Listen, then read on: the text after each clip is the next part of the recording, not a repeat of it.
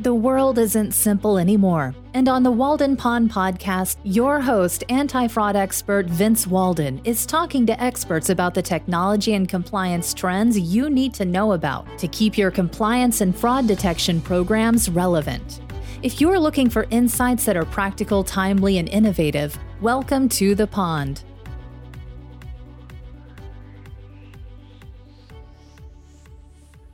Well, welcome to the pond. I'm your host, Vince Walden, coming to you on the Compliance Podcast Network. With me today is Alan Gibson, Director of Legal and Compliance Innovation at Microsoft. So welcome, Alan.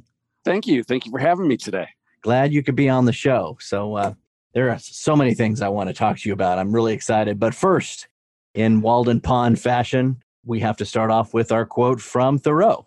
And I thought this one was super appropriate given the changing landscape and all the exciting things going on with compliance technology. Now, think of this from Thoreau's perspective. He says, "Write while the heat is on you. The writer who postpones the recording of his thoughts uses an iron which has cooled to burn a hole with. He cannot inflame the minds of his audience." And I think that interprets as like the time to act on compliance innovations now. What do you think about Thoreau's comment? Yeah, no, I agree 100%. And it's part of the reason that my role exists and a little bit of my career journey, actually moving out of Microsoft's ethics and compliance team over into our sales organization, where, as you said, I'm now the director of legal and compliance innovation. I saw an opportunity, the company saw an opportunity to help legal and compliance departments think about how to digitally transform. And so in my current role now, I identify and incubate market-making opportunities for legal and compliance solutions. That's what I think about on a day-to-day basis.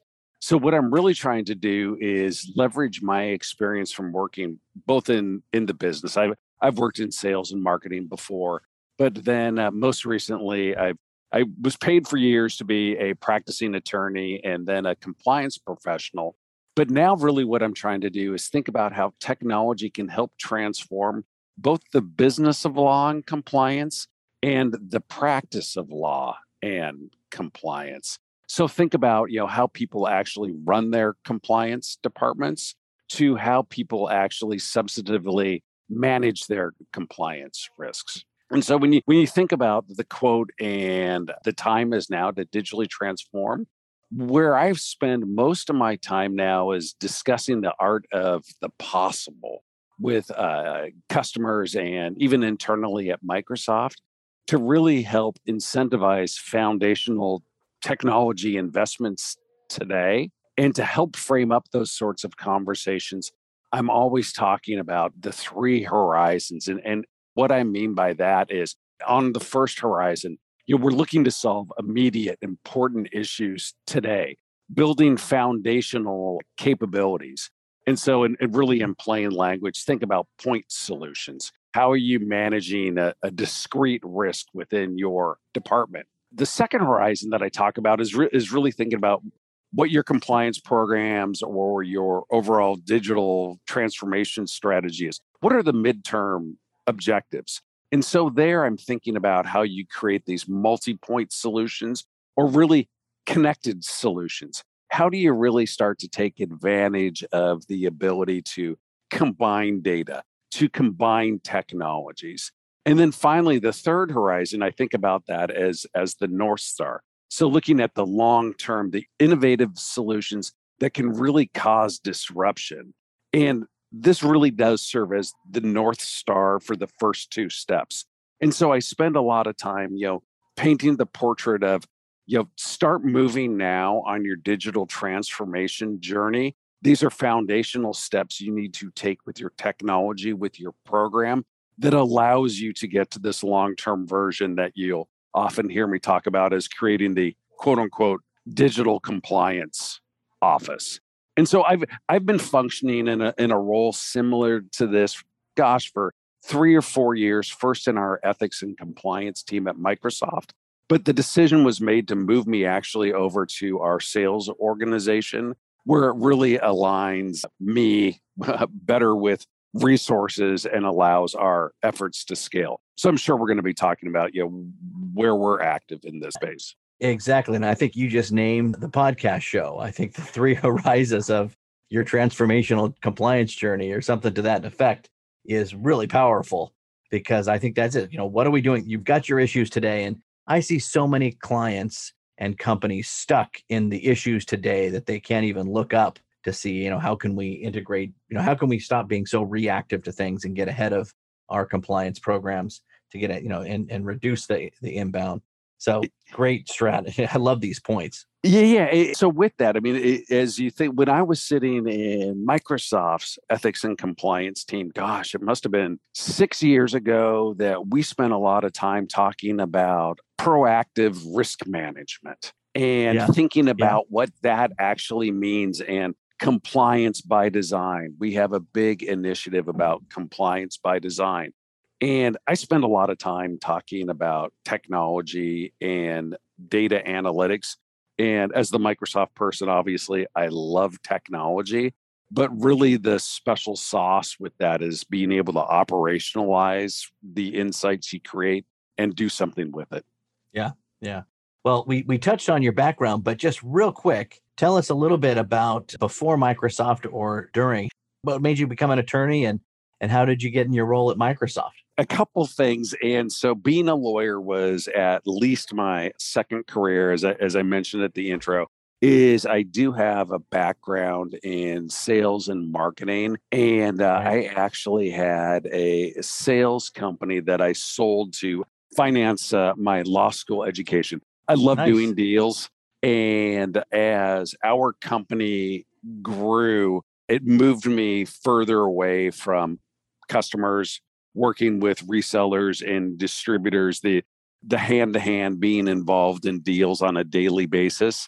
And that's what I enjoy doing. And so I decided to sell out to my business partner to go back to go to law school so I could be a deal lawyer. And I did do that. So I was the classic big law, corporate finance, securities, M&A attorney for several years, traveling on the open-ended tickets and doing all of that, but had a young family, and a friend of mine had landed out at Microsoft and asked me if I was tired of being a hired gun and bouncing from one client to another and said, hey, you can do the same sort of work, but have Microsoft as your sole client. And so that's when I made the leap in-house and came to Microsoft as a frontline commercial attorney.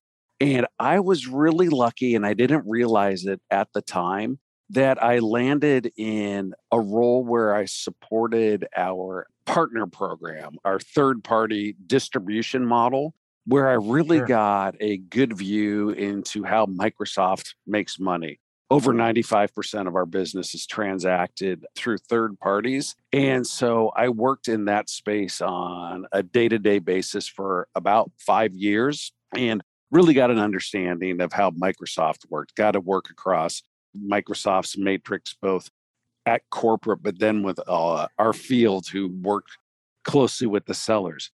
One of my executives that I worked with in the business switched out of that role and went to a new organization that was called the Unlimited Potential Group, or the Startup Business Group, where that group was accountable for bridging the digital divide.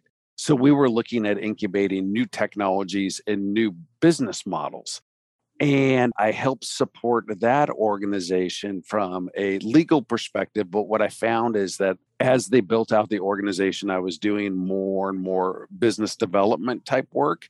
Right. And they asked me to leave legal and then join the business, where I brought my legal background and helped them set up operations, pricing, policy, licensing, thought about all of those risks and issues for the business, and spent time in the business.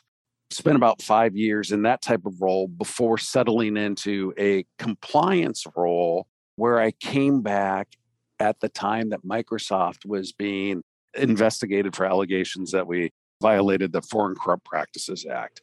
And so when I came back in, what I was really accountable for was bringing my knowledge of how Microsoft makes money, my network, to really help us land the sort of remediation projects and enhance controls based on what we were uncovering with the investigations. So it was a great combination of my legal background, my business background, and it supplemented it with now a compliance background.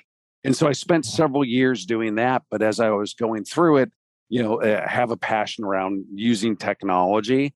And I was lucky enough to help Microsoft set up what became its compliance analytics program. Yeah. And it sounded like all those three stars had to align, from the operational business to the legal to the actual helping the company through the DOJ investigation to get you to a point where this role is in place. And you wrote an article that I just saw, on GAN Integrity's site, was called The Power of Compliance Data, where you talk about the sources of data most relevant to compliance professionals and how they can help improve business transparency through kind of the data-driven compliance program. Can you talk about what were the risk areas kind of most common that you're seeing? What business processes are lending themselves best to analytics around compliance? Yeah, and let me take a step back just quickly on it as you look at the compliance analytics program and incorporating data into it and taking this sort of data-driven approach. There's two basic philosophies around it, and I, speaking for myself, is I fall in one camp. And the two camps that I see are, one, you have access to a lot of data. If you can figure out how to break down your data silos and bring it together, you can start to see what you can identify, the sorts of risks that you can identify in the data. And it's what I say, a data-first approach. At Microsoft, the approach that we've taken is we took a risk-based approach. We started with our prioritized risks and worked our way back to the data that would help us manage that risk. And so what I mean by that is we looked at our risk assessments, we looked at our investigation, and then basically created a prioritized list of risks, and then went from this risks, what are the themes and schemes that identify the presence of that risk? So think about corruption for Microsoft. We were concerned about our sales contracts and our third-party relationships. What were the sorts of themes and schemes that you would see? So in the context of sales contracts, it could be the use of excessive discounts or unusual discounts. So then once you have an understanding that you need to monitor for the leveling of discounts, it's like, what sort of signal would you look for? Well, it could be the size of the discount, the timing of the discount, whether it was an unusual discount from the size for that type of deal, not just, is it a large discount? Has that partner, has that customer ever required that sort of discount in the past? And then you look back and it's like, well, what data would create that signal? And so from that perspective, we like to start from the risk and work all of our way back down to the data. Because really what we're trying to do, and this is where I really try to ground people with compliance analytics, is you're trying to go from data to insight to action. And what that allows you to do is help you identify, assess, and prioritize your risks, allocate your resources to manage. And what you're really doing is using the data to tell folks what's risky, why it's risky, and what you should be doing to mitigate that risk. So when you start with that, from that perspective, it's like, okay, how do you work back to the data and what sort of data can you incorporate into your system? So for us, I mentioned that taking this prioritized risk-based approach, we were focused on corruption and bribery. But the other sorts of risk domains that I think you can really take a data-driven approach for, embezzlement and fraud, taking a look at your business conduct investigations, competition, antitrust, privacy, cybersecurity, human trafficking, workplace investigations, sustainability. All of those are risk domains that are ripe for applying an analytical approach. And so that then dictates what sort of data you're going to use. At Microsoft, we primarily started with our financial systems because we were looking at our sales contracts and our third parties. And so there's a couple things when I'm talking to customers, it's like, hey, we don't know what compliance data is, or how do we get access to it, or where does that data sit? Well, always ground yourself. It's like, hey, your business is not flying blind. Your business has a ton of data. You just need to figure out how to get access to it. And so for us, we're looking at our revenue reporting systems, any of our business data databases, our customer relationship management or CRM systems, our enterprise resource planning systems, anything that is handling our payments, our wire transfers, travel, gift, and hospitality tools, our PO order rec systems, any of our systems for which we're handling our sales or our procurement contracts, our investigations data, our training data, any of our GRC tools. All of these have tons and tons of data that you can extract from if it supports the risk that you're trying to manage. That's the case. You don't start with the data. You start with the risks and then ask the questions. Where's the data that we need to determine if that risk is present or not? I see so many people start off with the data. It's like, hey, I want to do an accounts payable review for fraud and corruption. No. You want to do a fraud and corruption. If fraud and corruption is your risk, it allows you to ask bigger questions of the data. So it's not just accounts payable, it's the vendor, it's the due diligence that was done. It was the, all the other external, the investigations that might have been done on a particular vendor. All that's relevant when you ask the bigger risk question, not just the data question. 100%. And what's really interesting, and one thing that I think that we did really well at Microsoft when we were taking a look at the risk and the themes and schemes and talking about the signals, it wasn't the lawyers and the compliance professionals sitting in a room just brainstorming. We actually brought in people that were on the front line, whether it was actual salespeople, people that worked in sales operations, our finance people, internal audit, and really form this collaboration or this partnership to think through what those themes and schemes were, the way that people may be trying to game the system. And it served a couple purposes, is we had a better understanding of the risk, the business process, but it also enrolled them in what we were trying to do. So when we went from insight to action, they were ready for it and they were part of the solution. Nice. Well, let me get to the meat and potato, the $60 million question, basically, that I've been dying to ask is, tell the audience, which is our legal and compliance professionals and friends out there, what is Microsoft doing with technology to help companies improve their compliance programs? Is there a new software or combination or suite of tools being lined up? Or what can you talk about that you're planning on building with Microsoft? I would love to say that there's a silver bullet, or you can go talk to your local partner to buy the digital compliance office, but there's nothing there yet. But that does not mean that there isn't lots of exciting and cool technologies that you can use in your program.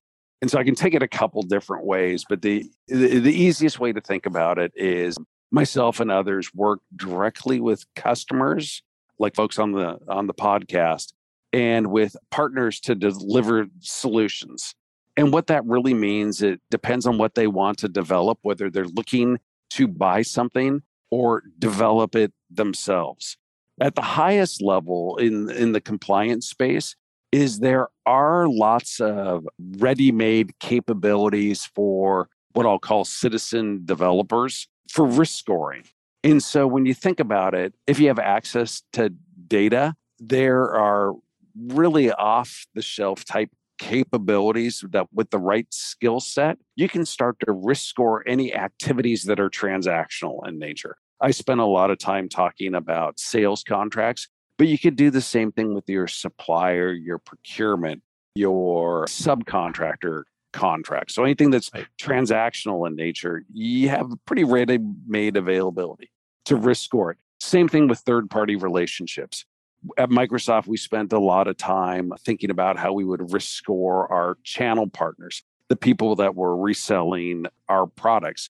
But you could do the same thing for risk scoring any of your third-party relationships, whether it was a channel partner, a reseller, a distributor, a lobbyist, services subcontractor, anybody in your supply chain. So that's one thing that you think about. And from a technology perspective, what you'd be using in that space is just standard tools that you have, right? You could figure out how to tie together your ERP, your CRM systems. You could ideally, from a Microsoft perspective, be running those analytics in the cloud and in Azure. There's ways to do it on-prem, but it limits some of your capabilities on-premise. Right. The next thing that you think about, and where a lot of companies are today when they're starting on the journey, is thinking about, and especially in light of the DOJ's most recent guidance, is thinking about the health and the effectiveness of their compliance programs and really trying to answer the questions of, is it getting better or worse? How do we know? Hey, can you help us see the forest through the trees of all of this data?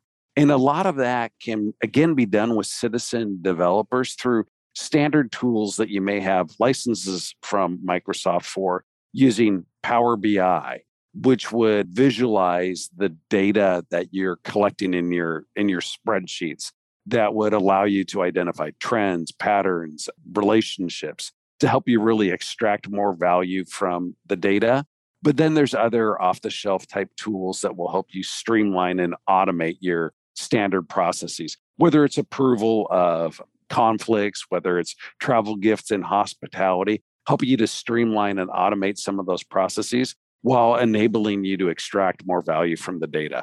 Always happy to go deeper into the weeds of the actual technology. So people can feel free to follow up with me directly about that. Sure. Yeah. And, I have to say, I build a lot of these compliance programs for my clients, and I'm a big fan of keeping it in the cloud. And, I use Microsoft Azure and Power BI for some of the solutions that I build. And it's just a great platform, and it's easy and quick to deploy. That's pretty cost effective. So it's a good thing.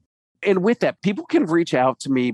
I did start off by saying, there's not these necessarily these off-the-shelf type solutions, but we have some reference architectures for some of these solutions that we will share. I'm happy to work with you. I'm happy to bring in other people that can work with you to help with these reference architectures to really start you on your journey or join you on your journey wherever you may be. I mean, it depends on, how much technology has been built into your program, but really help you start to map out those three horizons, the North Star, so that you're making investments today in technology that's going to get you to this vision of a digital compliance office. Well, it's just like what we talked about in the Thoreau quote. It's like, don't let the iron cool. Exactly. Let's do something. And that let's do something. Let's do something. And that gets me to the last question. In fact, we're just about out of time, but just real quick, as you think about our legal and compliance friends as they want to make a positive impact in the remaining half of 2021 or 2022, and probably in the context of those three horizons, what advice? What's some of the low-hanging fruit or some of the quick things they can do to make an impact in their organization in the near term? I always challenge people and to think about your business, understand your business and what motivates your people to behave in certain ways. Really understand your policy, standards, and procedures, and do they make sense for what you're trying to achieve with your program? And then as you think about your risk, and maybe it's my Microsoft specific lens, is follow the money. Where's the money coming in? Where is the money going back out? And that's really the foundation of taking our prioritized risk-based approach. So that's one of the high level, but thinking back to the quote is get started. Get started on your digital transformation, thinking about, you've talked about it as your compliance 3.0 strategy, is think about that North Star and where you want to take your program and take the first step on your journey. It's not some master move where all of a sudden you go, checkmate, I have an effective compliance program. It's all of the series of steps that accrue to that and just getting started on the journey. It is a journey. It's not a project. It's one of the things, there's no start and stop. We can't say we're done with compliance. Let's stop monitoring. Yeah. Wave our hands, clap them and say, we're done. We're done. Yeah. No way. The risks are always changing, which makes our job so much fun. So with that, Alan, thank you so much for joining me on The Pond. And you are always welcome back. If there's any new announcements or things that Microsoft is coming out with, I'm sure the audience will be very interested in learning. So we'll definitely have you back out. And with that, thank you very much for your time. Thank you. All right, everybody, thanks for listening on the Compliance Podcast Network. Have a great rest of your day. Thank you for joining us for this episode of the Walden Pond Podcast. Make sure to subscribe so you never miss an episode, and help spread the word by leaving a review.